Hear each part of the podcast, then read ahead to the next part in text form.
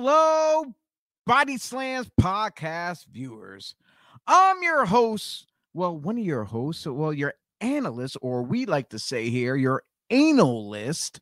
I don't know. We have a twisted sense of humor on this show.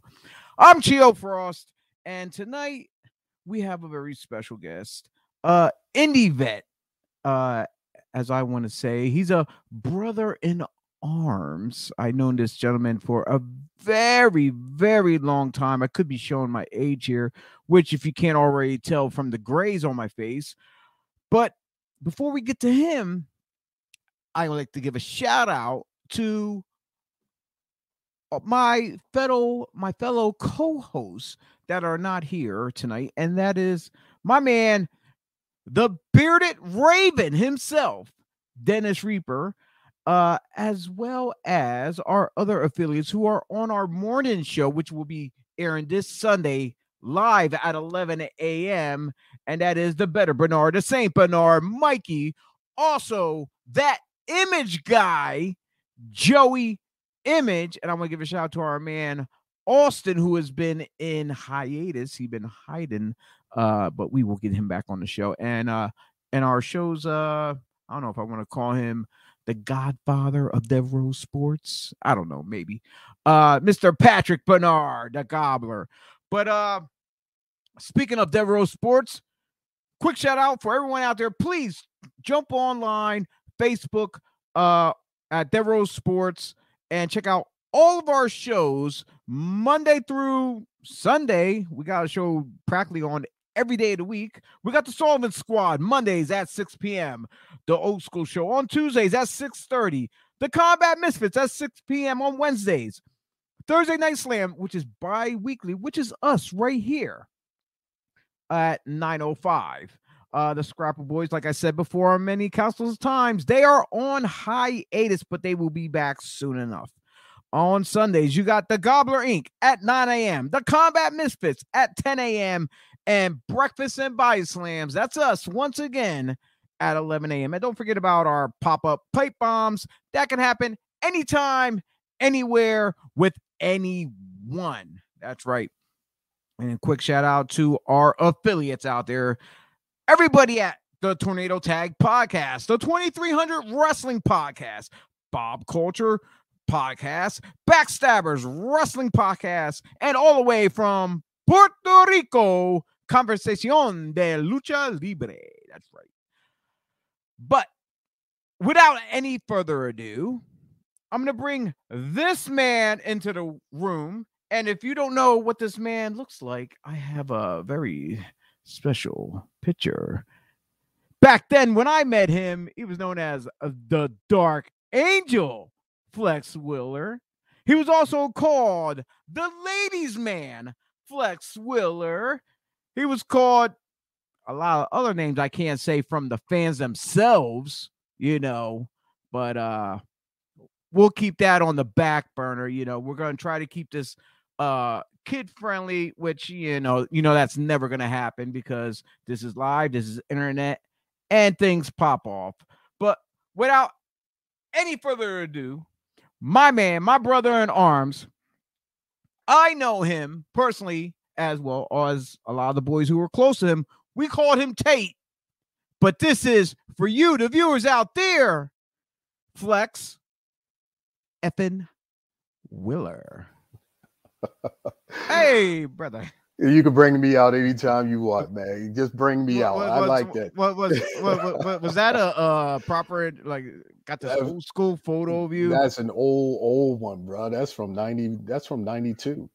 No, uh, well, yeah, it, it's back, but I, I, I, I, I didn't meet you until early '94, right before I turned when yeah. I was still training before I turned 18. Yeah, and uh finally graduated and stuff. Though, oh man, how is it going up there in the Great White North? Because you look pretty warm right there. You're got the oh, T cool. on, unless I'm you got cool. that, unless you got that heat cranked up there. No, no, no. It snowed up here today. Uh, my wife and I, we we removed the snow. We didn't get more than about an inch or two, but it, it snowed today. It, it usually snows about every two two weeks up here. So yeah. it's it's nice, man. I'm I'm living a I'm living my best life right now. Honestly. Yeah, me, I'm I'm life. totally dreading it right now. I'm big time for when uh the snow hits and for everyone knows who I knows that I got a bad back from a, a match. Uh it just been accumulating over the years and I just re uh uh tweaked it recently, lifting some rails, doing a rental. Uh so yeah, I'm pretty much at the end of my game of lifting anything. So who knows what what might happen in that aspect of uh rentals with me. But uh but you know what? We're gonna get into you, the man, Tate. Nah. Because uh we're not gonna jump into how we met because there was more of Flex Wheeler prior to us. So let's go back. And a lot of people hate this. A, a, lot of people hate when we go way, way back.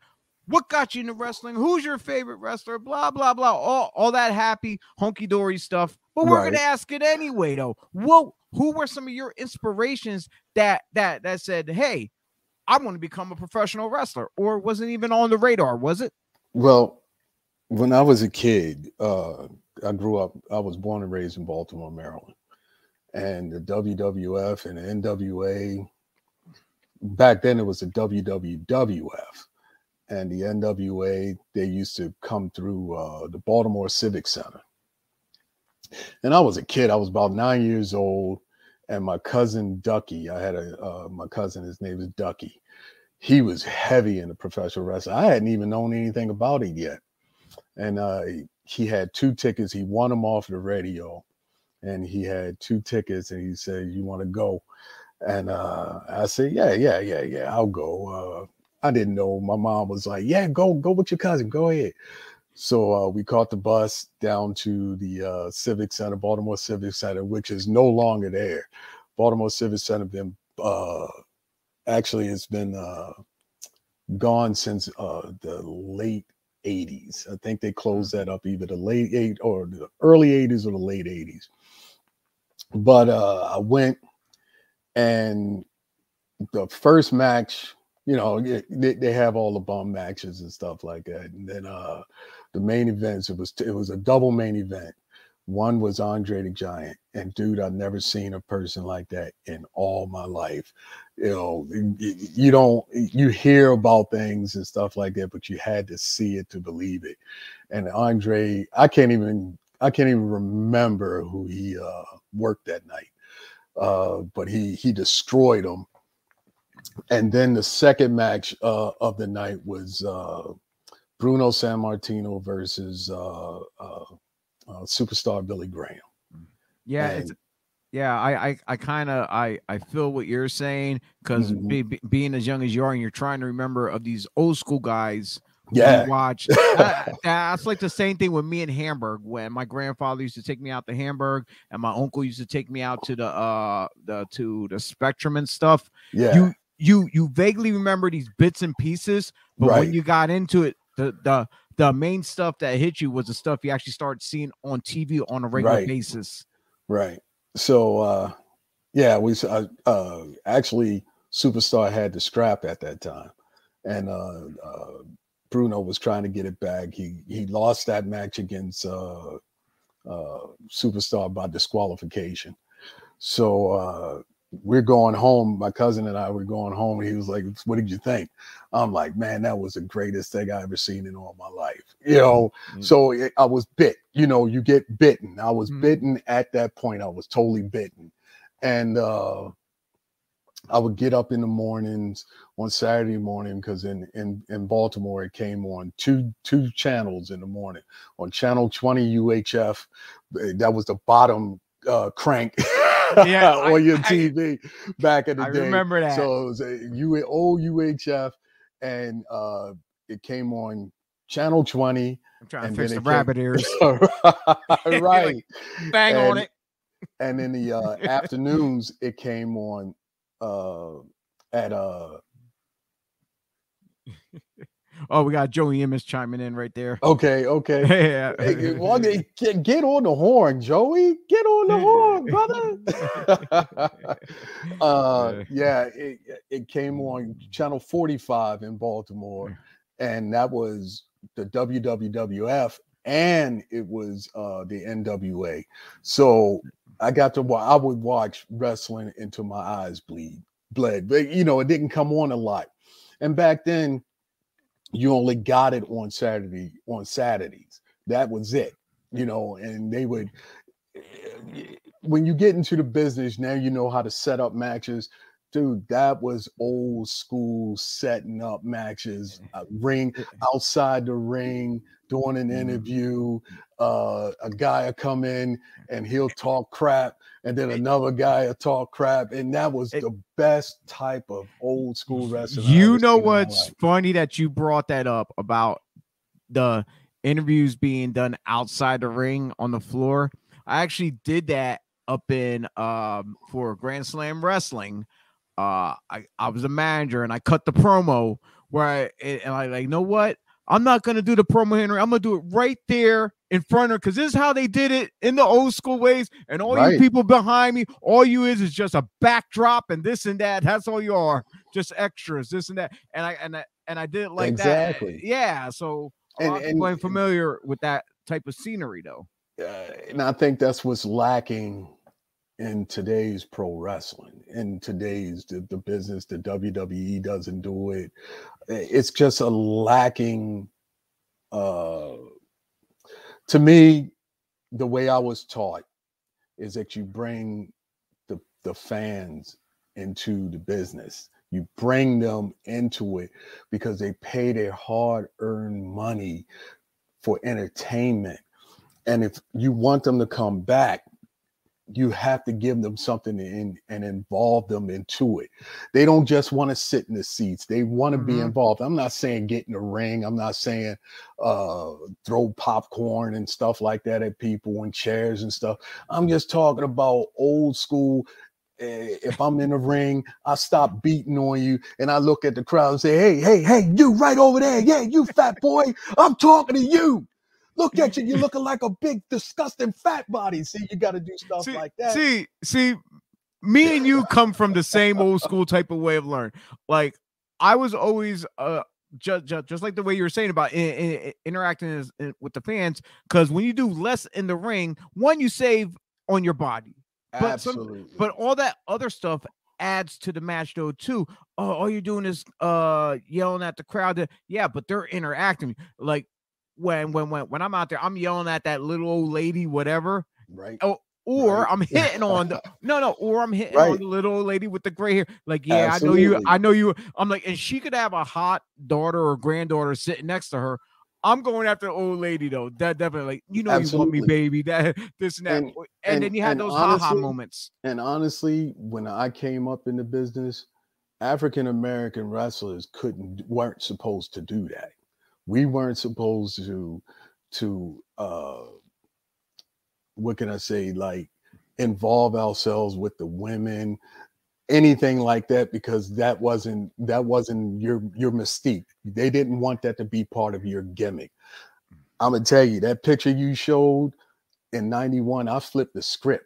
91 92 i flipped the script. You could see through my through my gimmick there I tried to flip the script, man. I, I, me myself, I wasn't going to be the stereotypical gangster rapper, uh, whatever you want to call but, it. But, but back then, but back then, for being a African American wrestler, mm-hmm. there the gangster ter- uh, stereotype wasn't there until New Jack right. and Mustafa was right. doing that kind of stuff. Other than that, it was just like okay uh you're either a a big guy, a brick shit house guy, someone like as far or as Shucker like, and Jiver, because you remember someone, Ice yeah. Iceman Parsons was like yes, that. you know, yeah, junkyard dog. Yeah, they yeah, had guys yeah. like that. You know, uh, they want you to do. Uh, I had a, a promoter one time say, "Oh, you, you you should do headbutts. We want you to do it for what?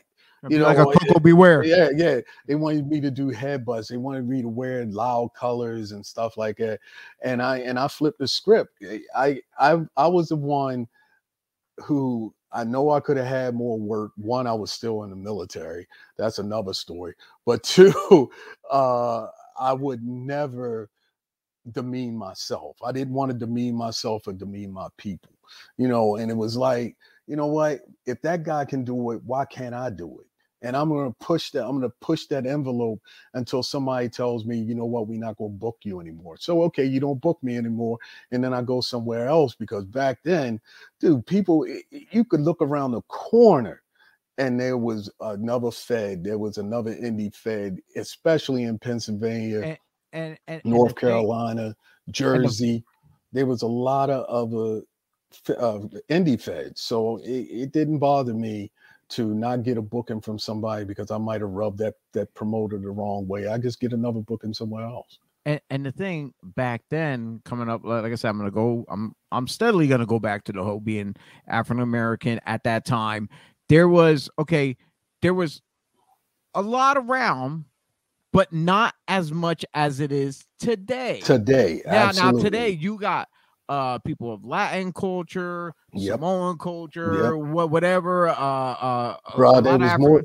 There was more Sam- then- Samoans than there were African Americans. so so You people know. would look at you as a role model because Mhm. you are one okay yes there was some a, a lot around that we could name but not as much as predominantly it back then was majority of white uh sports and they never really wanted to put the title on an african american no, uh, like there was some here and there on small indies if you look Right. around like Ron S- iceman and and uh right, brick and brickhouse brown right, guys right. like that and And Iceman. Parsons was was technically the first heavyweight world champ, heavyweight world champion in professional wrestling with the W uh, WCCW. He had he held the heavyweight championship, Mm. but it wasn't you know it wasn't really pushed out there. It wasn't it wasn't a person like when Ron did it. Ron Ron did it in the in the gimmick of a face. and he was on the main stage Yeah, though, and too, he was that's on the why. main stage. And if it wasn't for Dusty, he wouldn't have never got that shot. Mm. You know, Dusty pushed him to get that Eh, shot.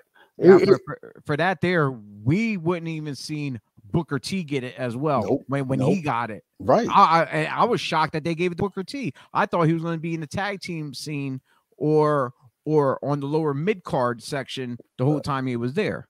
Well, out African Americans, Latinos, uh, Samoans, our talent had to transcend the Mhm. gimmick. We had to actually either be so well of a face that we put asses in the seats, or so well as a heel that we put asses in the seats. As long as we're putting asses in the seats, you can't deny the talent, and you have to. You, a promoter has to do that if he's all about business. If he's all about business and making money, then he's going to do that. Yeah, and, and and one of the good things you brought up about you know uh uh you're breaking that barrier of uh that that that stereotype like how you mentioned the Samoans as, as you look nowadays no one's really doing the whole crazy wild Samoan Mm-mm. type thing Mm-mm. like no they're like hey look we're actually real people We're you know, people. we we have a mouth we can speak we know we got words and uh it's gonna be words you might not like to hear and that goes across the board for everyone else too as well But uh But like I said, if a promoter wants to put asses in the seats and he wants to make money, he has to stop looking outside of who uh, who's in the locker room talking to him, and he's got to look at his bottom line. The bottom line is in our business is making money, or no one works. You know what I mean? If Yeah, the promoter doesn't, if the promoter can't put up the money to run a revenue, and I'm not helping him with with what I got as a gimmick to put it to bring in revenue, then it doesn't work and nobody's working. And yeah I, I i know earlier you mentioned uh i'm sorry for if no, I no, no, no, uh, no, I. I know you mentioned about being in in the the the the the, the, the military now Mhm. was this before you got that uh, uh started training, or is this during at the same time? During all at the same okay. time, Dave. All right, and I, I and I had to keep it secret. Oh, I, from you, from them? Yes, from them. Because if eh, when you're when you're GI, that that means government uh, property. Your government inspected. Your government. That's what GI means. Your government inspected. So you belong to them. You don't. Have, you're not an entity unto yourself. If I would have gotten hurt Mm-hmm. that could have got me in serious trouble and there was times that you know i'm looking at eh, a booking and i'm saying shit i can't get hurt on this booking because i got to be back monday in formation at first formation money and i better not be limping or anything like that because i gotta i gotta tell my troops yo we going on a five mile run and if I'm out there limping or I got to go to first aid or something like, hey, I'm I'm messed up. So it was a long period of time that I was in the military and I was wrestling at the same time. Eh, one thing I can say about professional wrestling with me is that it started out for me just a dream. It, it, was a dream that I that I fulfilled. That I always wanted to be a professional wrestler from the first time I ever saw it. I never thought I would have that chance because I'm only five foot five inches. I wasn't a big dude. I, I worked out. Yeah, you you've seen I'm, i worked out and everything like that. But yeah, I wasn't a I wasn't a Road Warrior big. I wasn't no no big.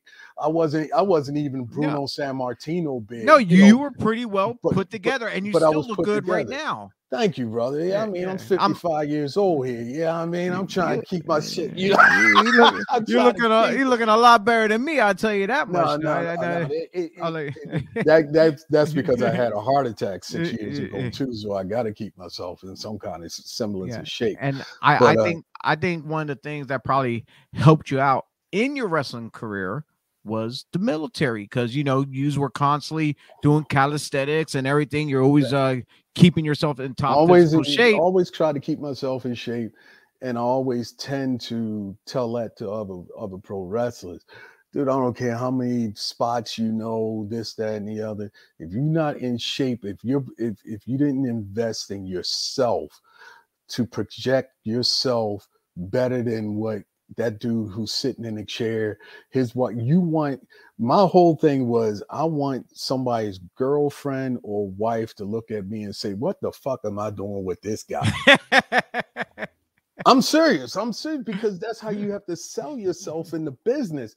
The business in the in professional wrestling, if you're not investing in yourself, you're not in you you're not in the business. You're really not. It's just a it's it's a hobby, it's a fad, it's mm-hmm. something that you shouldn't be wasting your time with because first of all, you get in the ring with me. I'm dependent on you to take care of me, and you're doing the same thing. Mm-hmm. If your mind is not into the craft then you you going it, it, could be a, a, a bad thing. And I've had that happen to me three times in this business where somebody didn't take care of me. You know what I mean? They didn't take care of me. So eh, this this business is is is based on knowing your craft, studying your craft, practicing your craft and investing in yourself. If you don't do that, you, don't be in this business because guess what? The business don't love you. You mm. have to love the business. And i will i said that when i got placed in the hall of fame at acwf uh, i told the people i say this is a business that i love but didn't love me back. And and that's what it is. It, because no everybody you got people who are waiting to take your spot. You got mm-hmm. people you I got a 10 year old right now uh, uh, not myself, not me as a with a 10 year old, but there's 10 year old, there's a 15 year old, an 18 year old, a 20 year old right now who looking to get into the business. And you're not the business. They, it, the business will continue to roll after you have gone. So I've always said, uh, I just want to put my mark on the business. And if I can leave out of the business, leave a mark on the business and leave out of the business with with mm. people with some good memories of, of me, even if they got bad memories of me, you know what? I can't help what other people think. all I can do mm. is say, look, I gave to the business and I left a mark, and I hope I left a pretty good mark on the mm, business. Mm, yeah, I think I think one of the biggest marks on the business that I like myself, like I know I'm like I'm not, I'm, I'm not gonna say I'm successful as far as being somewhere major or anything like that, or I haven't been anywhere, but I am successful in the part that where I give back the knowledge to a lot of the younger talent and there's several that I've seen go on to do something with the with themselves and they still stay in contact with me to this day and and, and that's a blessing. Uh you know and, and the fact that a lot of people uh seem to flock to me out, out of a good nature i guess you know because they get it's out of respect bro it's out of respect well, because you I, because you i get those positive vibes too as well right, i get those right. positive vibes i try to Dave, one thing I can say about you is you one of the best locker room dudes I ever seen in, in the business. Mm, thank you. I appreciate one that. of the if if not the best, one of the top three in indie history that I've been in since I've been in the business. And I'm not I'm no longer in the business. I'm not a worker anymore, guys. I don't do this thing no more. Is eh, there's a long story of why I won't, but mm. only thing I can say is my man Dave mm. is one of the best locker room guys that I've ever seen in the business.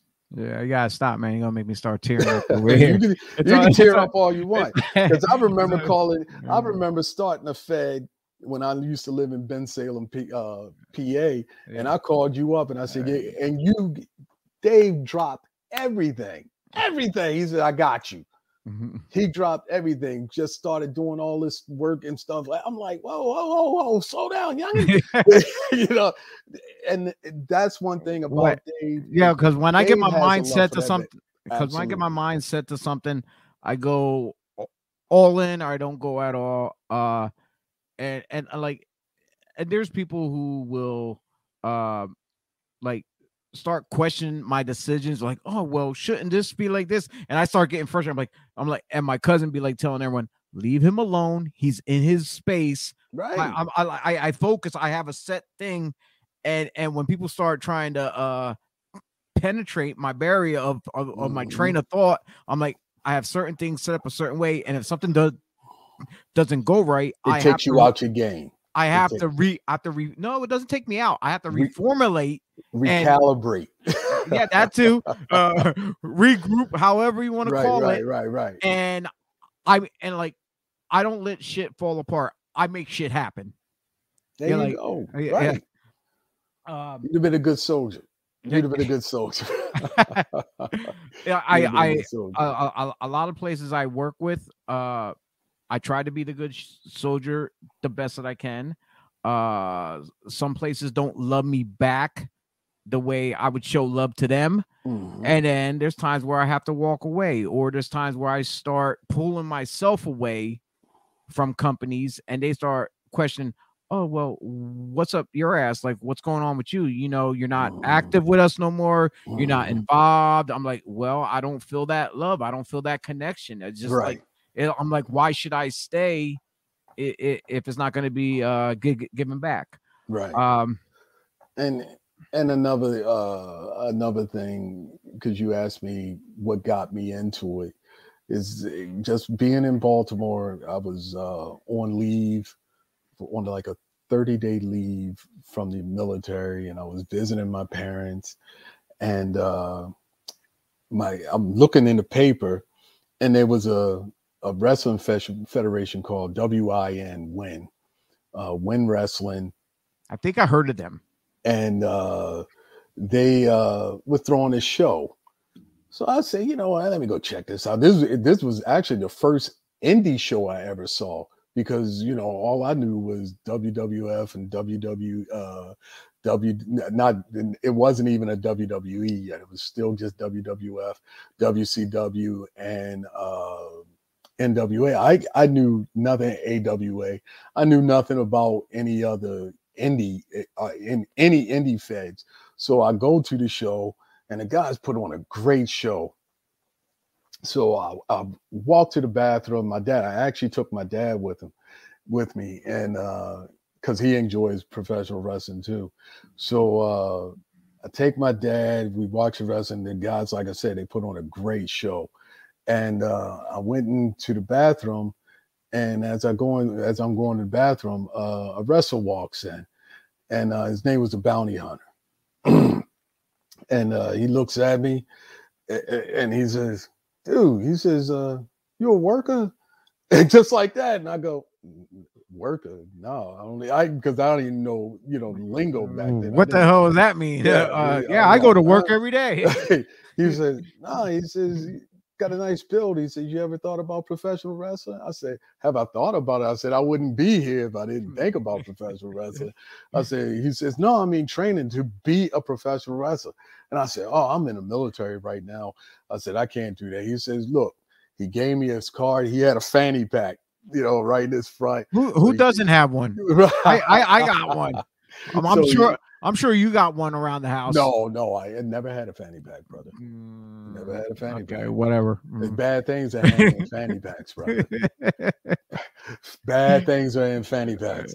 So uh, I, I, uh, he gives me his car and his uh, the Circus Asylum in in uh, uh, what is it? Was it Allen? Not Allentown in uh, Reading, PA. What what what was it? Circus Asylum in Reading, PA. In Reading, PA. In Reading. Mm, that must no, no. I'm sorry. I'm sorry. I'm sorry. I'm sorry. In York. In York, okay, PA. York. Okay, in that's York, where. PA. That's where, like, towards uh, Dirt, Dirty D's, Darren Wise out Right, there. right, right. Yeah, but yeah. but just a little bit up. Uh, actually, because Deeds was in 15, Red Lion, I about believe. 15 miles away from the Baltimore, uh, the, the Maryland Baltimore border. Gotcha. Okay. Right. It was right up that end. So I say, you know what? I'm gonna give it a shot.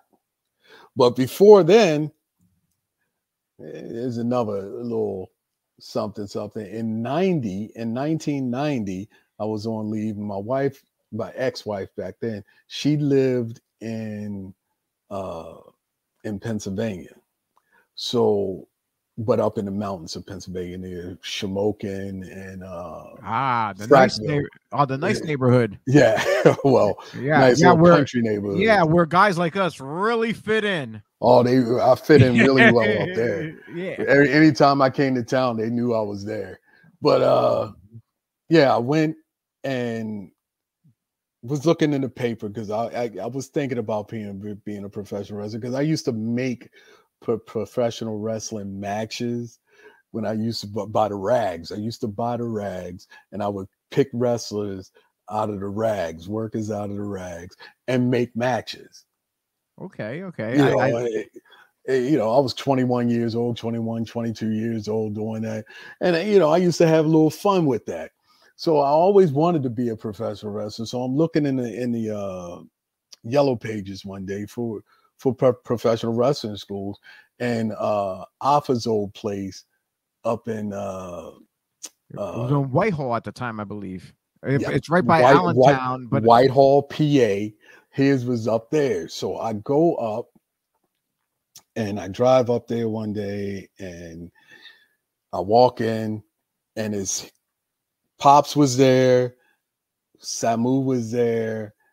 Uh, I think if I'm not mistaken, I think Sika was there too. If I, I'm, I might be wrong, but I know Pops was there because as soon as I walked in the door, he was like, "Oh my god, oh my god!" He's, I mean, he's going nuts. oh my god, oh my god!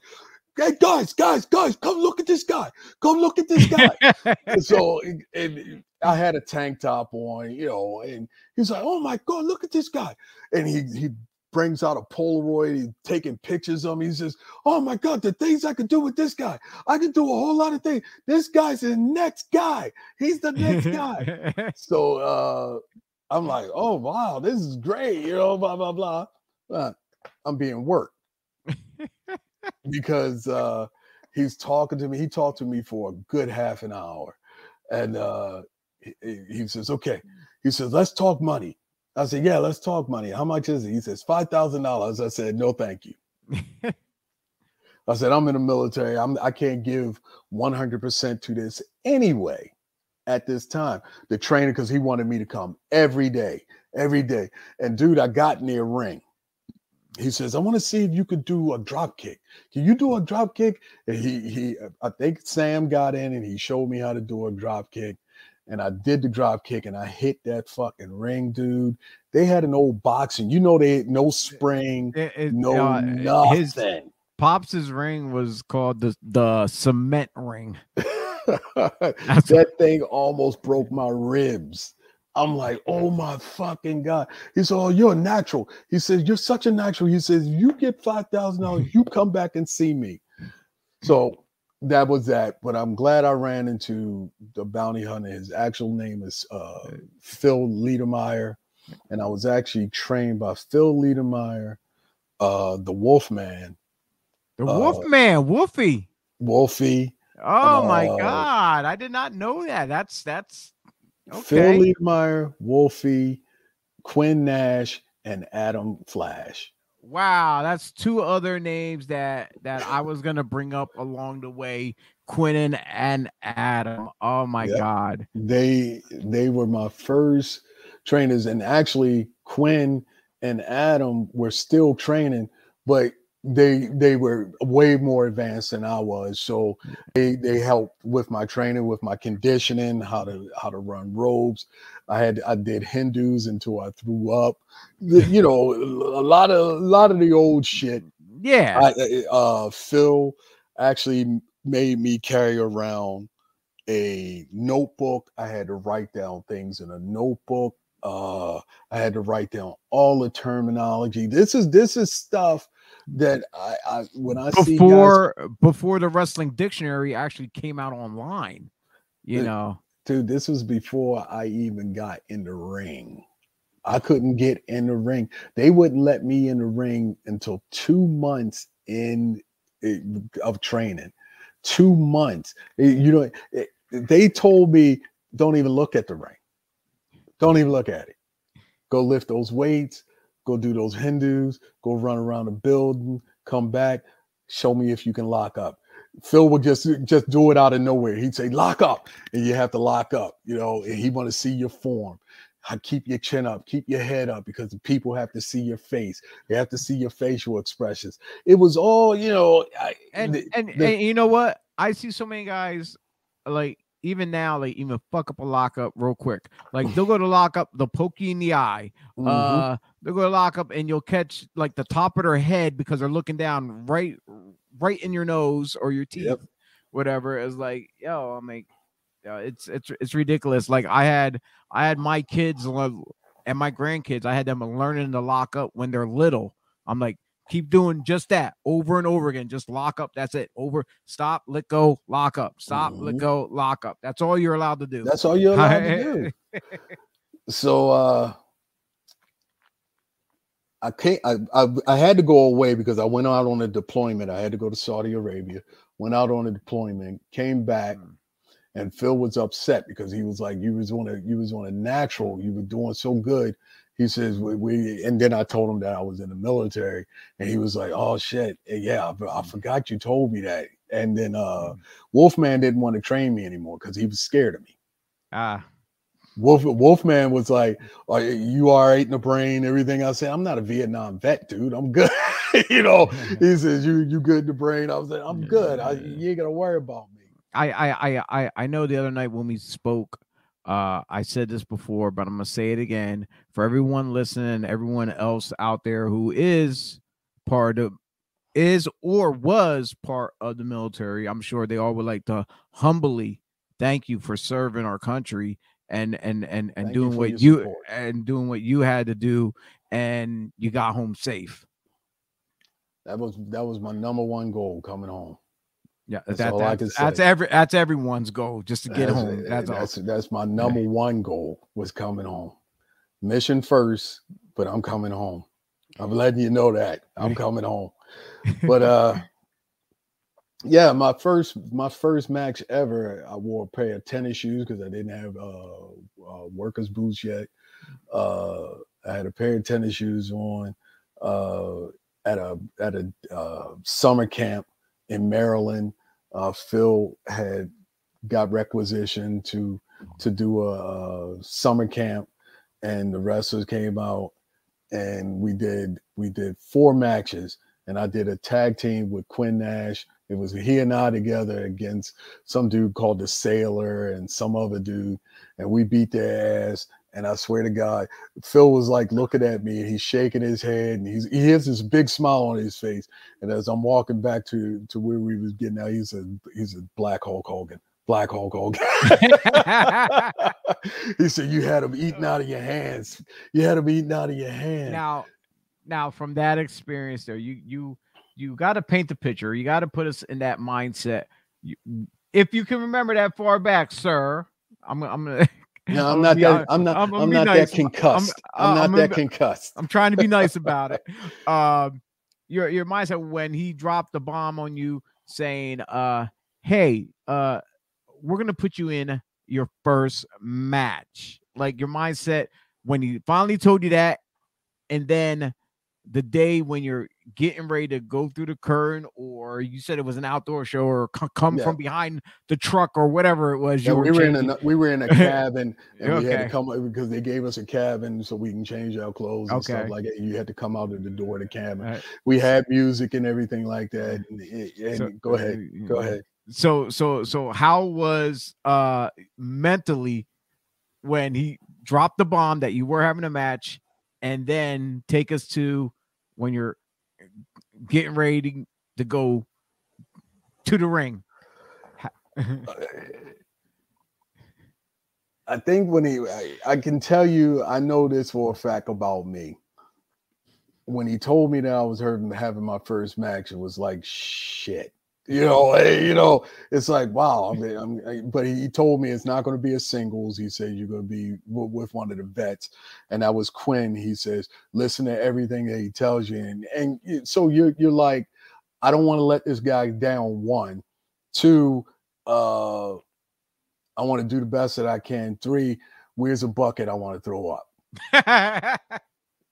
okay, because that was honest. That, that's as honest as you can get, and me eh, the kind of person that i am i, I want to practice everything and I, I, I get guys that, that that practice every single move that they do in the ring but if you don't know how to improvise you're not a worker I, I'm just gonna let you know that now. True, You're a spot monkey, and I'll and I'll call anybody in this business who does nothing but spot monkeys, and you everything you can see is is choreographed, and I can pick everything that you're doing. I, I and, like calling things in the ring on the fly. Right, and if you don't, right, if you don't know how to do that, then you're you're no good for the business because you're not going to keep asses in the seats. Everything is predictable. No man, no matter how many matches you do, the people are going to see the same shit that you've done.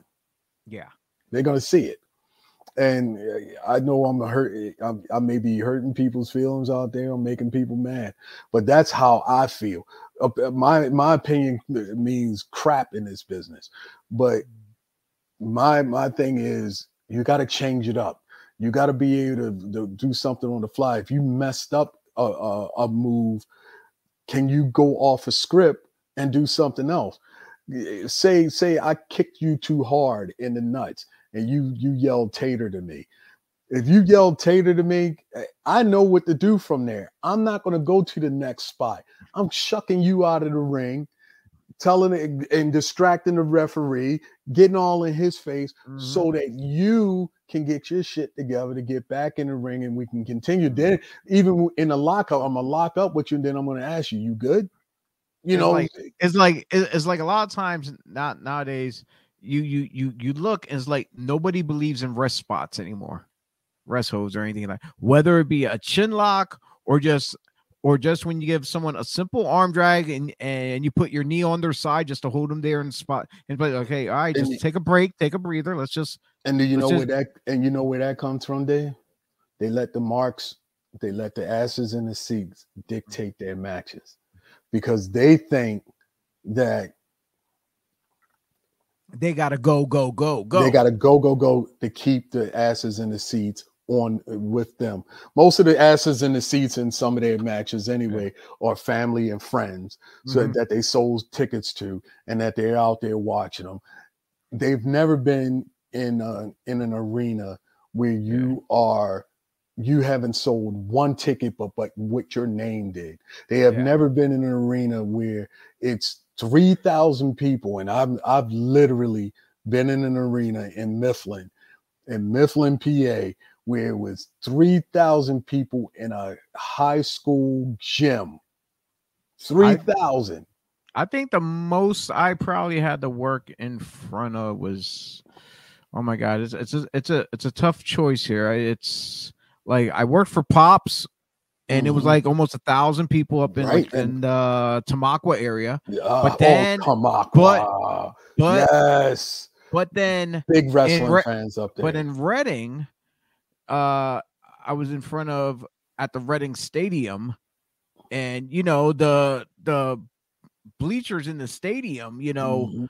uh from one side i it's pro- it, it- i don't know i i can't keep count because it was only one side of the field they were using but still it packs a whole shitload of people though so i can't tell what was the the bigger one that i worked in front of but i get what you're saying though uh when when when when, when you're out there working in these in, in these big crowds and not like how sometimes they say hey go out there i don't care if you're working in front of five people you pretend that's a million people or a thousand people Mhm. whatever it's Mhm. not the eh, i'm like yes it, it's it's a good mindset to think because you want to go out there and put that work in but at the same time you don't get that same energy given back to you when the Right, people right. ain't there though right. It's a give and take it's a give and take Dave, I've worked at shows. Th- this is how old school it is, how old school I am.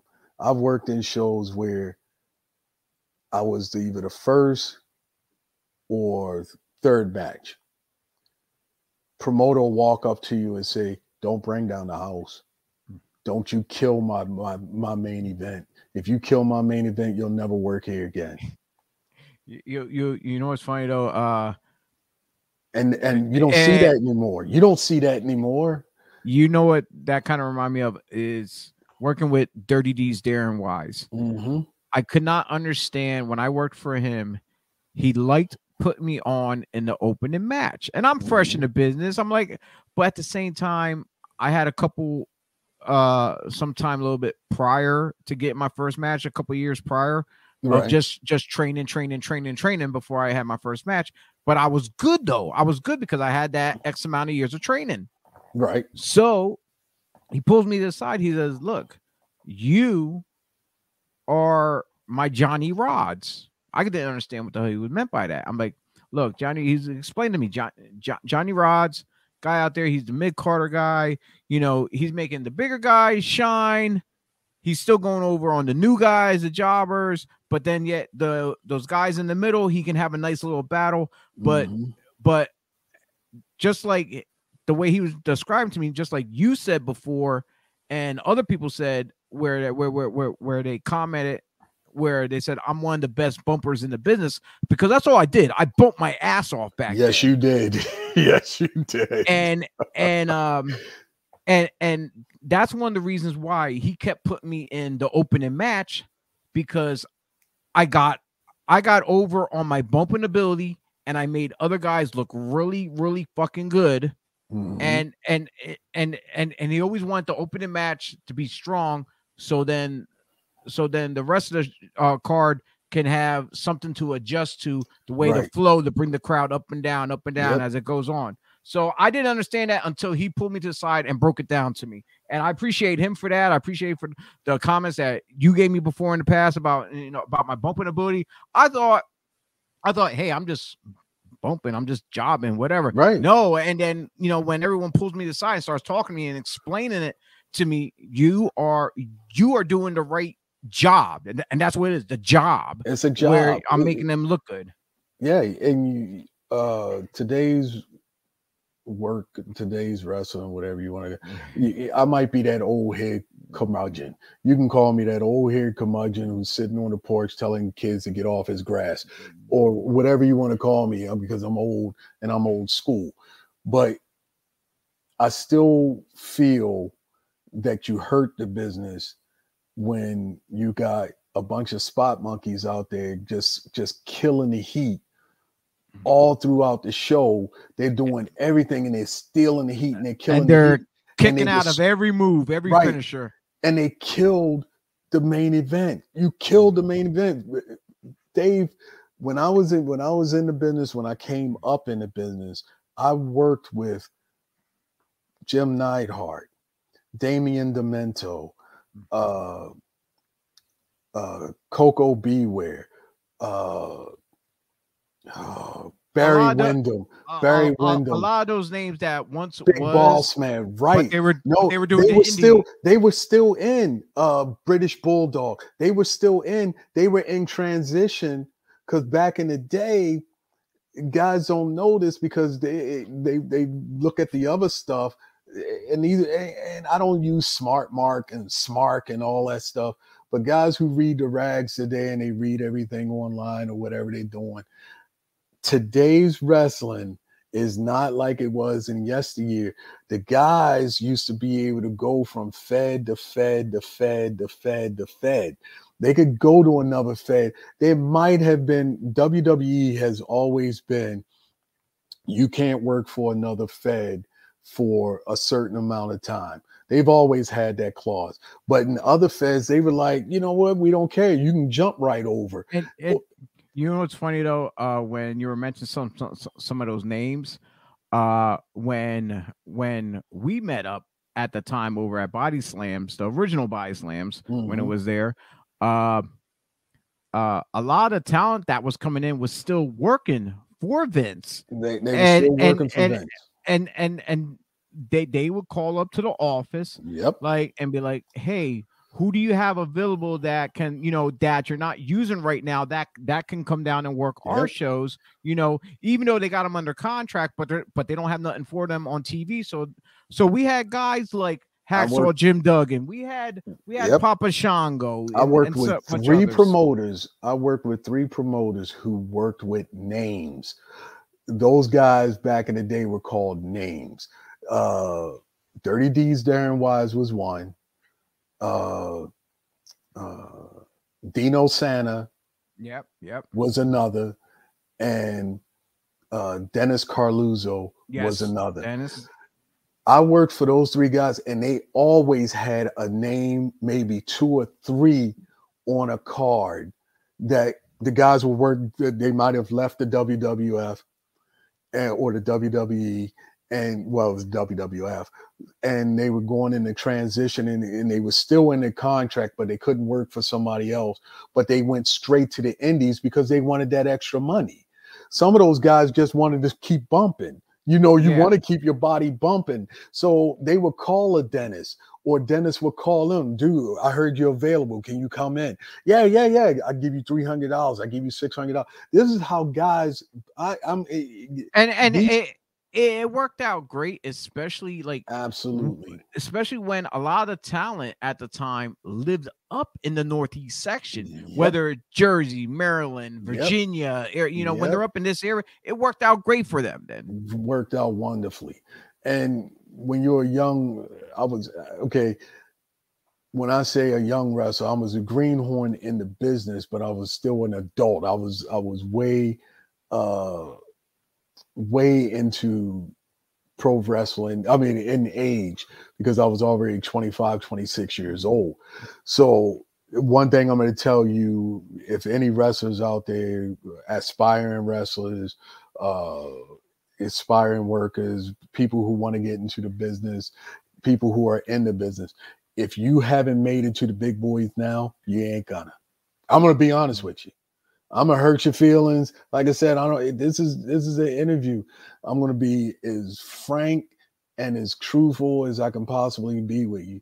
If you haven't made it because of your name or who you know, your your your video or because back in the day we used to have to send videos remember you had to send a video up if if if you if you if it haven't gotten you over and they haven't sending you send you to a, a training camp or anything like you can go ahead and forget it. You can forget it and it, it stay in your lane work what you know you can work. I never aspired to be in the big boys. If it happened if it happened, uh, I would I would say thank you, Jesus, because I would have loved to be there, but it didn't. And I was actually happy because I was still in the military because no one would have been able to give me a contract and say, dude, you, uh, we want you to come up here. You want you to travel around. Quinn Nash and Adam Flash, they went down to the WCW and worked mm. uh, and worked matches for the WCW. They were jobbers. They did yep. jobs. They did jobs and made, but they had an end. They had an end to go to uh uh, to be on a card with those cats. You, and, you know, you know when when, when a lot. You know when when when you mentioned both of them going down to WCW, I remember that specifically, mm-hmm. and and and I, I remember the main guy that I would see on WCW all the time, all the time, none other than Playboy Bobby Starr. Yep, Bob Starr. Well, you know, I don't I don't speak yeah, too much about, about Bob, but yeah. uh he was down there. Yeah, he was down there a lot. he was down there a lot. Maryland wrestling, it, it, back in the day, it was called MEWF. Yeah. Okay. Uh, I remember me. I'm not like I said. I don't talk bad about anybody in the business. If I don't talk bad about you, and I don't mention your name, that means I don't give a shit about you. But Bob Starr Bobby Starr brought me down into my hometown. Hey, Flex, we uh, this is you you build relationships in pro wrestling where guys hear about you in the locker room, guys hear about you uh, even off the street. Say, yo, yo, I heard about this kid, yada, yada. Yeah, yeah, yeah. Let's bring him in. Let's give him a shot. Back then, it was like that you didn't have to i didn't have to uh, start my own fed to get myself over. I know a lot of guys Damn a it. lot of guys that started feds just to get themselves over mm-hmm. just to get themselves over because they, they felt, I can't get a book and I need to start my own Fed. I got to start my own Fed and spending thousands and thousands of dollars to get a license or to do whatever they had to do to get a ring or whatever they had to do. They paying another promoter to, to, to do a show for them eh, stuff like that, man. Eh, I, have seen a lot of dirt in this business that that got me so upset that I still, you know, you step away for a little bit and then you come back and then you see the dirty again and you don't want to get dirty. I never wanted to be dirty in this business. I never mm-hmm. wanted to tell a guy, dude, you're trash. You're this. You're that. You know, killing another uh, uh, worker's gimmick or uh, killing another worker's work in the ring or something like that. I was taught by by beautiful, beautiful guys like the Patriot, like uh, Tom Brandi. Tom Brandi, man, when I talk about Tom, I want to cry sometimes, man. I love that me, man. He's still going. He's still going. And Tom was the one dude that was like, when I met him in the locker room, Tom was like, man, just talking to me and telling me about the business and and and telling me where to go and who to see and and Tom Brady, Tom Tom Brandi uh, yeah, don't say Brady. Uh, not Brady. I hate Brady, but Tom Brandi, man, I, I, I hold that dude in the reverence that he deserves because he was one of the most priceless, priceless, priceless, priceless, beautiful dudes in the business, man. Just a, a, great dude in the locker room. I don't care what it, he might have rubbed other people what wrong. He might have did some other people wrong, but he never ever had a bad word for me or did me wrong. And when nah. we worked each other, it was like it was like butter. It's smooth, dude. Yo, so smooth. I, I I tell you this. I just seen Brandi not too long ago, and till this day, guys like like I rather stand around and socialize with guys like him, King Kalua, Darren Kalua. They, they, they, they, they, were man, all there at the same on, show man. that I was recently. And and they were, man, you know, and we, all, we had none but great conversations. Us. I, I I used to go in the locker rooms. Like my last little stint in wrestling uh happened in 2015. That was it for me. I I I had I was I hadn't had my heart attack yet, but I was I had just went to uh uh Cambodia and Thailand because I had a death a death happened in, my life that really affected me. It really, really affected me a lot. So I had to leave the country. I left. I left the country in 2014, went to uh, Cambodia and Thailand, partied it up, then then went to Nicaragua met my wife in Nicaragua, who's a Canadian. You, saw her earlier, but she kissed me and, and, left the room. She doesn't like anything about pro wrestling. She, I would let you know that right now. She, she, uh, because she knows that the bug has bitten me several times and that I've gotten back in the ring. I have a heart condition now, and she will not allow me to get back in that ring ever again. I I, I would not blame her. I would not. Blame she, so, she she is your protector, right? She actually saved my life when I had my heart attack. So it's uh uh. I came. We she and I separated for a little bit because she came back up here to Canada. I went back to Philly, and I was living in Philly with uh, uh with Mike Laurel for a little ah. bit. Slayer. With, with, Slayer, with Slayer. So I was living with him and I, I was doing a couple of, I did it, I did three shows before I, I got back on the plane and went back to Nicaragua. But to make a long story short, like I said, I go into these these locker rooms and I see these kids and and they're kids to me. I'm fucking 55 years old. And the last time I wrestled, I was 49. So it was like, you know, these these guys are kids to me. So um, I'm walking, you walk in the locker room, and these kids don't even know how to walk up to you and say hello. You might be already in a room. When I when I first came into the business, I was taught you acknowledge and speak to everybody in that locker room. Yes. Everybody in that locker room. You you introduce yourself and, and you and they you make relationships. And I've made incredible, beautiful relationships with people. And I've made some enemies. Because you get in this business, if you don't have an enemy, you ain't doing business right. Yeah. I'm gonna let you know that now because you're gonna break somebody's heart, you're gonna hurt somebody's feelings, you're gonna put somebody in their place. You might have to stiff some some young kid, you might have to give him the business, you might have to do something like that. You might have to go in a, in a locker room, pick up a chair, and put it right upside somebody's head. That almost happened at uh body slams. Me, you know what happened. It, it, it, almost happened with me and Jake in body slams. So before before we talk any stuff, before we talk anything about body slams, uh, because that's where we met. Uh, yes, what kind of a loop did have you done between your first match and to the time we met at body slams? Like, like, because like I said, I haven't oh, met you shit. until then. I like, worked, I worked for Jimmy Dio, uh, Dino Santa, uh, uh, Dennis Coralluzzo, off and on.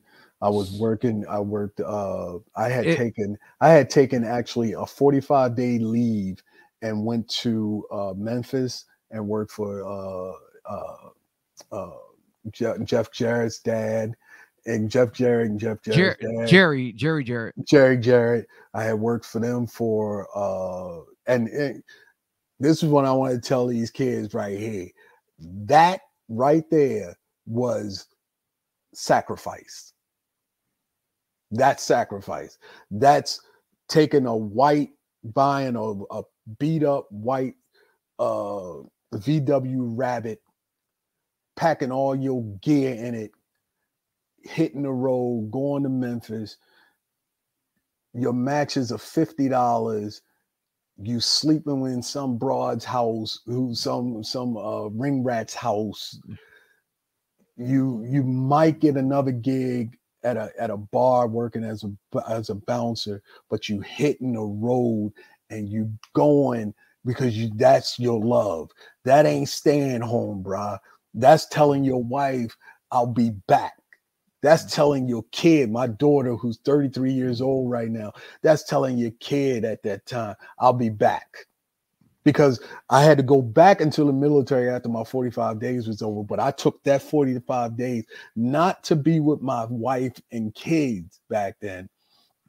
I went to fucking wrestle, bro. I wanted that business that much.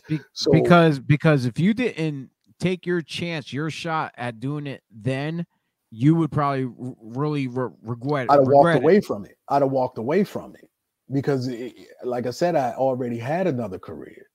When I got out of the military, I went into corrections and I had a corrections uh, career going. I did not have to stay, I did not have to do professional wrestling. I had work. It wasn't like I wanted to, eh, I wanted to be a professional wrestler, but I knew I was already past my line. Barry Windham told me that. Barry Windham said there's only two ways that you get in this business is that you're astronomically the best that they've ever seen and they can't deny you or you have a name in this business from from your dad, somebody else in this business and you got in. If you ain't in now, you'll never get in. And, Barry and, Windham told me that. And and and and do you know what's great uh when I see like uh that you're retired, I'm retired. Mm-hmm. Uh, but we walked away on our own terms. On your own terms, it, it, it's it's it's not that someone forced us out. Okay, nope. yeah, I got hurt. I could have rehabbed and kept going and stuff. Yep. But but I stayed in the business. I took that injury and I made it a positive where I shined more into with my my vocal skills as right. far as I, I switched up to become a manager. So I kept evolving right. myself. You, you know, stayed in the business though. When I turned my back on in night in uh in 2015 on the business, I was done. I had to I had to burn, cut up, and throw away all my gear. I had to mm. stop watching it. One day, This is from a kid watching it. I cannot watch it to this day. I don't mm-hmm. watch anything but old stuff. If I watch it, it's old. I'm it talking old. old, old school stuff. Uh I don't I don't know what's going on in the business today. I couldn't even tell you. I don't know who I know I know who's champions and stuff because mm-hmm. if you're scrolling on Facebook, oh yeah, shit, it, it know, just pops up. it pops up. So I know who who are champions and stuff like that. And I'm glad to see that the AEW is in because the WWE needed this competition to pick up their shit. When the WWE had competition, the WWE was the best thing going. Mm-hmm. They, they were doing a whole lot of good stuff. With when you have no competition and you got everybody watching your stuff, you can downgrade your shit. And that's what they've done. They've downgraded it.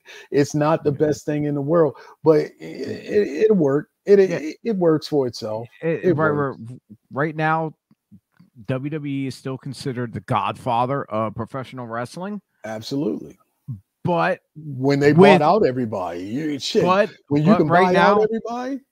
But with AEW right now, uh being on their heels, just just just uh gnawing that away at them, you know, little by little. Who who knows what might happen? Like I like well, the uh, one thing I don't want to see happen with AEW is what happened with WCW when uh Kevin Hall and uh and and, and not Kevin Hall, you, you know, Scott Hall yeah, and Kevin Nash, Nash and all the guys went over there and they started eating up all the money.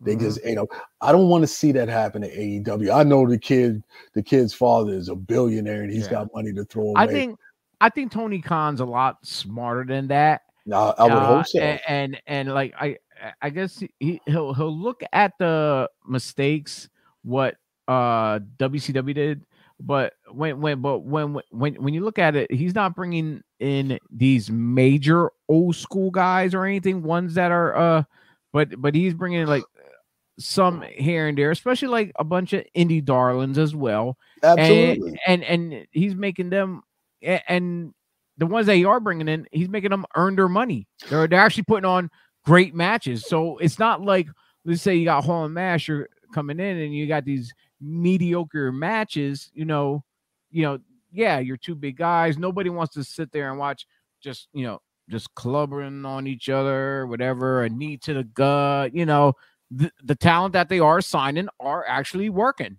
So it uh, you know, they're, they're, they're, they're earning their pay. You know what worked for the WWF back in the day? What worked for the WWF back in the day, it was they could they had all four time zones taken care of.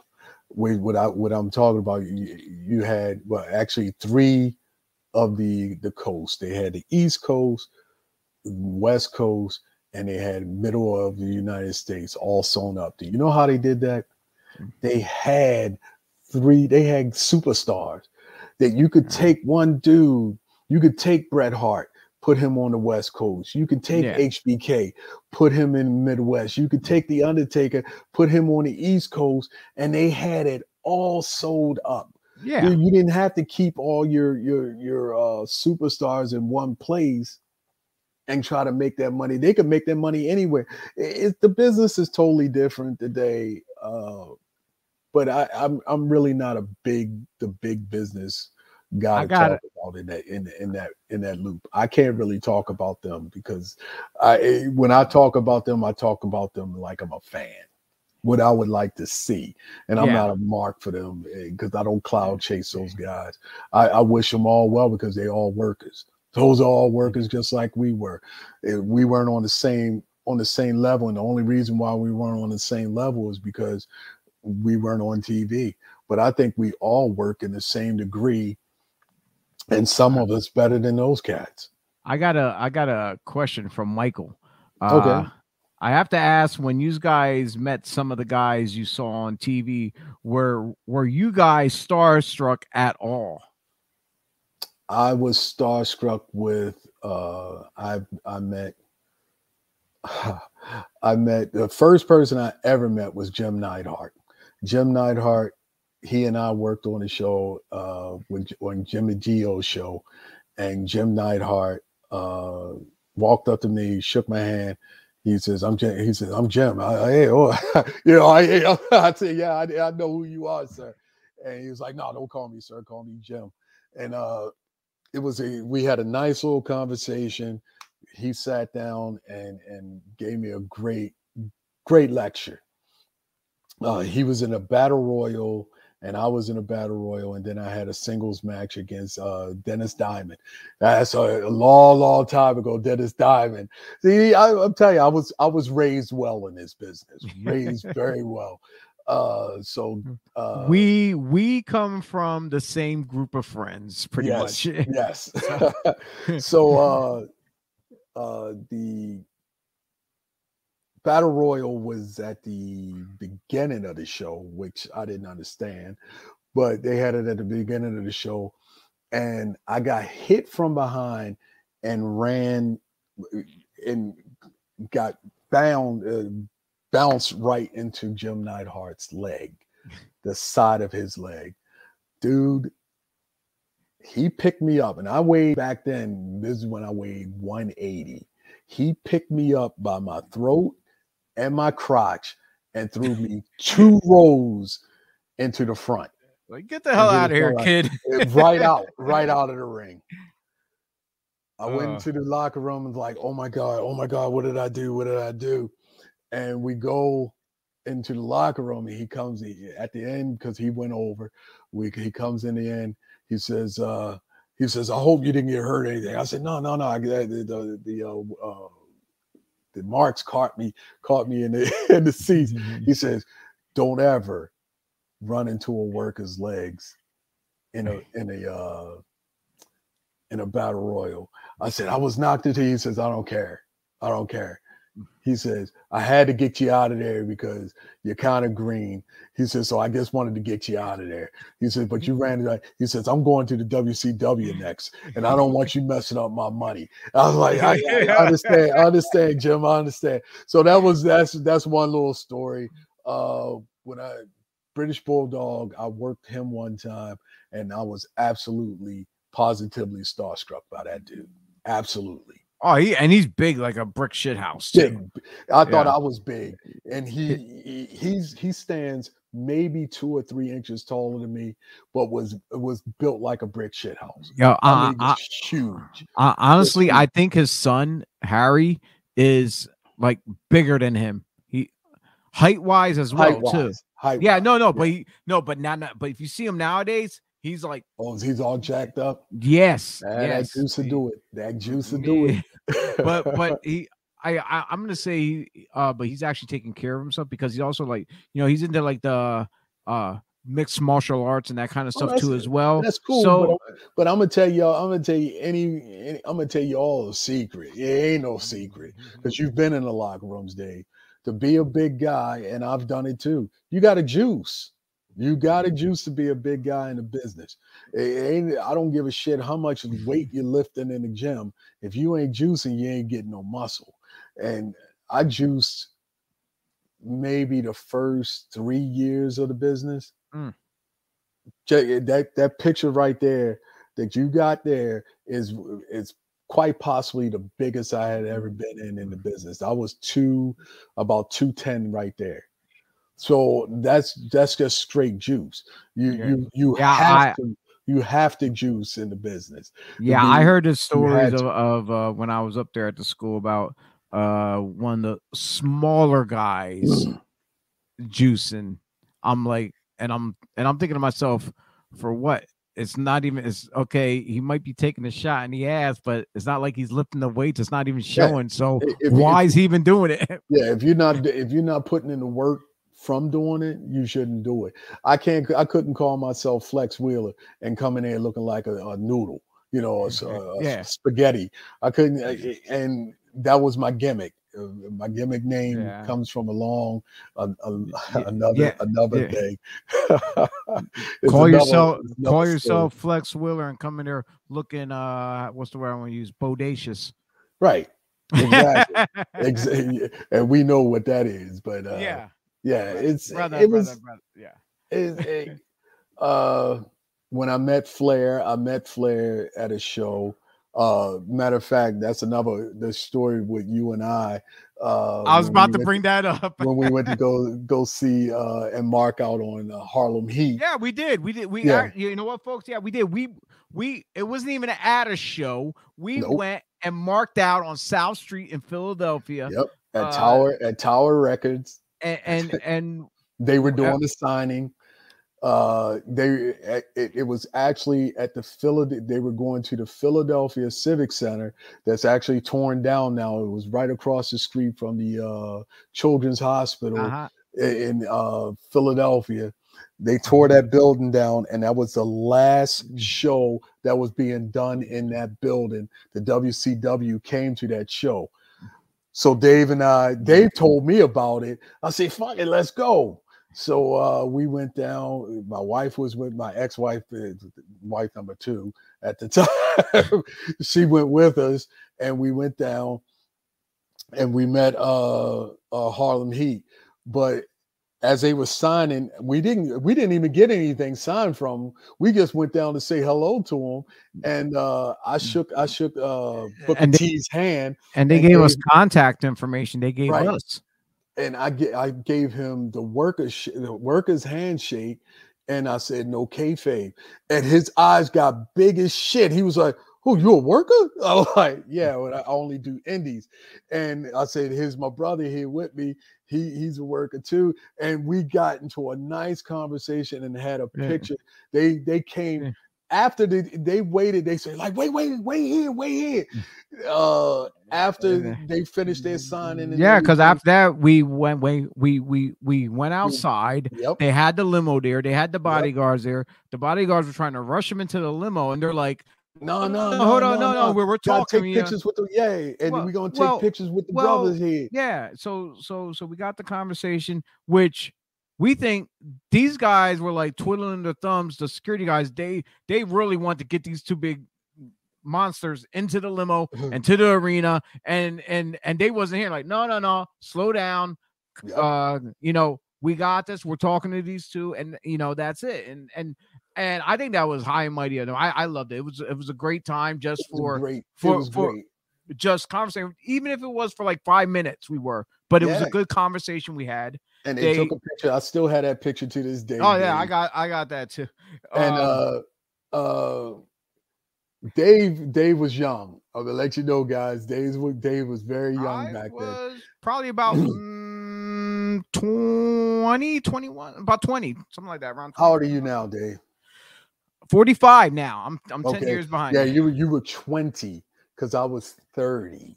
Yeah. So uh they came and said, Yo, uh, where, where Booker's like, where the party at around here, man? Where the party at? I'll say, look, I'll take you guys with me tonight. If y'all want to do whatever, yeah, yeah, yeah. So he gave me all his information. He said, look, I want you to come to the show. You come to the show, you come in the back, you call me up and let me know you there, and I'll come get you. I was like, what? And he was like, yeah. So I rolled And- down through the show. And I, and I remember you were telling me you were there, you got called back in the back, and then apparently, uh, I, I guess they were trying to check your uh your credentials of Yeah. who you were, you know, because I didn't know- have any. I didn't have anything. I because had security nothing there has a list of who who can Yep. and cannot go in, Yep. and uh, I guess they said, "Well, uh, oh, that's my cousin. That's my cousin."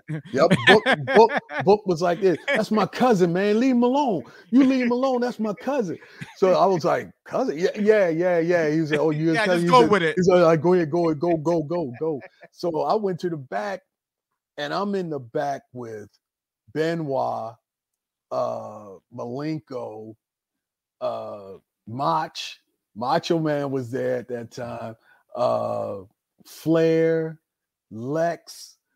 Oh my God, dude! I'm back there, and my and I'm I'm I'm about to faint because you know these guys were actually walking up to me and saying, "Hey, hey, brother, how you doing?" And I would give them the worker handshake. They're like, "Oh, you're a worker, my man." Hey, you know, yeah, yeah," and was talking to me. Flair walks up. He's like, "Hey, hey, what are you doing?" Woo, woo, woo. He's, like, he's like, "I'm getting ready."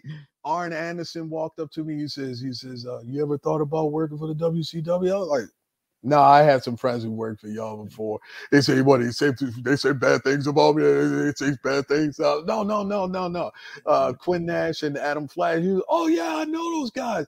So you know, we had great conversation. Mach, Mach didn't talk. Mox didn't want to talk to anybody. Macho, Mach was like that. So it was like, yeah, whatever. But uh, I will never forget this. That Benoit was standing looking out the, the at the curtain at the matches, and I'm standing like right there next to him. And Benoit maybe is an inch taller than me, and he was like, he was like, "Oh, you you work for ECW?" I was like, "No, no, no, no." I, said, "I'm too old to be working." But yeah, no, you never too old. He was like, "You're never too old to do something like that." He said, "You gotta you gotta work with guys like that so you can get up here with us." He says, "Man, don't you ever say stuff like that about yourself." He says, "You you go out there. You said you go check out ECW." He says, "You let them know that I sent you." He he gave me a card and all this stuff. He's like, "No, no, you you you can do this." He says, "Don't ever say that." He didn't know I wasn't ready. I didn't want the business like that. I was doing Yeah. corrections. I didn't want the business like that. So it was it was good. I, I had a great time that night. And at the end of the night, we in the limo. We went to Delilah's. I took them to Delilah's. They had a great night in Delilah's. The Bahama Bay. I took them to Bahama Bay. Remember Bahama on Delaware uh-huh. Avenue? I took them to mm-hmm. Bahama Bay and mm-hmm. Oasis. Dude, There- had There's a lot of stuff that ain't there no more. they had they had a ball. Dude he gave me his number. He says you ever ever need anything you give me a call. You ever he that's my guy. Booker is my guy for for life. That guy can do no wrong man because he treated me like i was an equal. And and i felt I, I i will never forget that man. I'll never forget that a lot of a lot of the guys if uh big boss man was a cool dude he was I, I, cool. I I didn't care for him too much. It's, No? because I had a bad experience when I was a kid though. okay, when I was a okay, kid, yeah. okay It, it, it, it, it was just it was just me. He probably had a bad night though, but me Right. being a, a little kid running up to his car Right. at the time, he was a baby face, right rolling up his window and he's like, "Get the fuck away from me!" I'm like, "Oh, ain't, ain't he a good guy? Why is he cursing at? me? Like, what the fuck?" I'm like, I'm like, "Well, fuck you then." And I'm like, so I never really liked him after that. So I was like, uh, and and the, and the funniest guys to ever work a show with is uh, uh, uh Brutus Beefcake and and Valentine.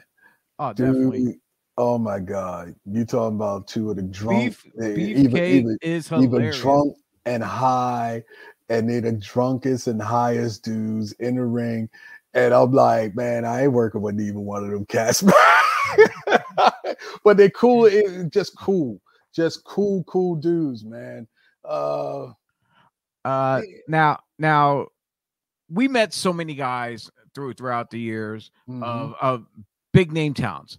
Yeah. Uh, we we met a lot of indies, indie. Uh, I'm not gonna say stars, but indie vets, brothers that we can call uh close friends who are not wrestling anymore either. Throughout you know our time, since the older that we are. yeah, Ace Darling, uh, shit, uh, uh, uh, Ricky Blues, uh, shit, dude. I mean, if you if you you come up with some names, uh, Jake and and and and and uh, Jake and Paul back. and Jake and Paul, Yeah, uh, D. It's it's a whole list. It's a whole list. yeah. Love struck. yes. I, am just, I'm, dude. I'm, I'm a long list of dudes who's gone out of the business. Flash Yeah. Wheeler, uh, and he went on the bet. He went on the better things. went on the better Uh, things. Just, yeah. Just a, a lot of guys that that uh, I outlasted a lot of, Yeah. them, and a lot, a lot of the guys are still Yeah. still working out there, and they Yeah. outlasted me. Yeah. so, yeah from from from our time when we met at body slams with the likes of like like i said uh did quinn and adam bring you into body slams because i remember them being there too at the same time Uh, yes, I think Quinn brought me in because Adam and I, uh, we got along, but we didn't get along. okay. Adam liked were to, cordial yeah, well, Adam liked to keep the gimmick going, ah and and uh, when we were, uh, when we worked for Deeds, he and I worked each other a lot, and I think Adam thought the rivalry between us was real. Was was was like we were supposed to be like that all the time, Mm. and and I used to sit back and say, "Dude, this thing, well come on." well you know? well back then you well back then before our time before we met the whole Mhm. kayfabe was a lot more Yep. tighter before yep, where no Yep. matter what, even outside of the business, you were still kayfabing it. Where Yep, yep, like like dude, you could you didn't go to seen- party. Nope, No. you you couldn't be seen in the same bar. Uh, uh, you couldn't be seen. Uh, just if if because I living in Philly, you ran into a lot of guys. Oh, You yeah. know, we we always ran into somebody. You might be running into them in the uh in the grocery store. You might run them into in the Wawa, whatever. You run into a guy, and and instantly, I used to keep the kayfabe going. I never ever ever drop kayfabe for the marks. The marks would know that I didn't like a guy, or if a guy was mo- was was my boy in the business or something like that. You never broke kayfabe. Uh, my character, when I knew that I was booked on a show, a week before the show, I started getting into character. Mm. People, my ex-wife would tell you, "Oh, that's not Tate, that's Flex Wheeler." Uh, we we looking at Flex right now because I started. You you have to work it, and to me that that part of the art of the business because it's an art form, dude. You ain't gonna ever tell It, what we Uh, do in the it- ring is an it art once it once was form. Yeah, it, it's the it can still be The- right now. I'm gonna say depends where you're at. Like if you're like in an old fashioned small town where where where they're not hip to the game of far as being a smart mark where they're only constantly watching what they see on TV but not Right. knowing behind it then I I agree. you know yeah I it- agree. I agree. it depends on the environment and what your crowd is. Who who knows? You might have one smart mark and try to who tries to smarten up the rest of the crowd. Oh, well, that's so and so, and uh he's friends with this guy, but Right. they're uh yeah. Uh, so I remember a match you and I you and I did, and you just you sent it to me the other day. yeah, That uh brick. my my, my whole thing my whole thing was you is that, like I said, I love you like a brother. You you always been there for me. You always like you never had a bad word for anybody in the business until somebody did something to you. And and that's what it is in this business is you don't hold grudges because you might be working that dude. If in the old days, Dennis Coralluzzo used to fucking put you with guys that Yeah. he knew to hate you or you hated them just to get that to keep that heat going Yeah. so you could uh you could use it in the ring. It was it was part of the the uh the mystique and the kayfabe. So he would he would match you up with guys. He might not even match you up with somebody that you even you Mhm. ever worked with before. I I, I remember working the real Big E. And Uh, I like that. I, Right. I, I actually, I, I really like working guys that never worked before because Mhm. you get to find out how well, you know, you can work. You know, and that's uh that's another thing I want to tell the youngins out there, you you greenhorns, or or you just aspiring to be in the business, or you still in the business now. You in the business right now, you and you you just need a little bit of guidance. So I'm gonna tell you something. Always carry your gear with you. If you ain't even on the show and you walk into a show, carry your goddamn gear with you. If you're not working that show, carry your I- gear with you. It better be in the trunk of your car because you never know what might happen. You sir, never, I'm serious. uh, what never you're know. saying, what what what what you're saying is golden. I do see a lot of talent bringing their gear to shows like they learned. But my biggest thing is what I'm always preaching nowadays, is bring your music, whether it be on a flash drive or whatever. That don't too. Don't bring Don't- your phone and say, "Hey, can you can you plug into my Yeah, phone? hey, I got I- a YouTube link or this." Because what if I, I heard- download? I heard you kill it, kill him, kill him uh, the other day with that one. yeah, Uh, yeah, yeah. bring your music on a flash drive. It's just Put like it bringing the way. Put it this way: if you if you're good enough DJ, you should have music though, bro. I am, you know, I'm I'm just saying. Oh no, I got no, I got extra music. I have stuff that I can just play and like like look, you're gonna get what I got. At, uh, I tell them, come here. What's your gimmick? Let me see your gear. What you're wearing? What's your personality? Who are you? So I Mm. can find something to match you Yeah. until you get me your stuff that you Right. have. You know, Well, a lot of other- these kids today, like they don't invest. Like I said, they never invested in themselves anyway. Yeah. If you- if you invest in yourself, if you uh you you you you take a chance on yourself, uh, you're gonna have everything. You're gonna have it all. You're gonna you're gonna put the that money to work. You're gonna Now, put them. You're gonna Speaking of kids investing in themselves, uh, you play a major part in a bunch of young kids' lives. Uh, even though they were already being schooled and training and stuff like that by others, uh, you had your hands involved in with two companies out of the Philly area in the early and uh early early on. late '90s, uh, in the late '90s into the 2000s. I'm, I'm gonna say Pennsylvania Wrestling Alliance yep. and Grand Wrestling Alliance GWA. Did both, the, both Gra- of them- the Grand Wrestling Alliance started first, and it was uh then actually, PWA. yeah, Or I the think PWA. GW GWA was first. Okay. Uh, PW, PWA came after we split the GWA into the PWA because some guys wanted to work with Aviles because Mm. it, you know one thing it- it- there's an old saying don't work I got to one- work one time for GWA. right I- At least I That's- got that much. That, that's because that's because Izzy Avila is the guy who, who owned it and who was a promoter. He did not like you. I was the booker. I booked you. I was the booker. I made the matches. I gave guys their gimmicks. he had, he had the chic. And I went on and, and I went on record and I spilled the beans to everyone on here several times. I said, look, go, go, go look up Colin Rosali, Sheikh Mohammed, whatever. Hey, I raised my hand. Hey, my kayfabe days are pretty much dead for me as far as working. My hey, that that was me. People can go online and see Rey Mysterio without his mask, Mm-hmm. whatever. Okay, I done the gimmick. That was me. Okay, here I am. Cat's out of the bag. It, it angered me. You you so you talk about the GWA and PWA. That was like uh I had fun. I had fun in PWA though. I was 38 and I told all the guys, I say, I'm almost on the way out of this business.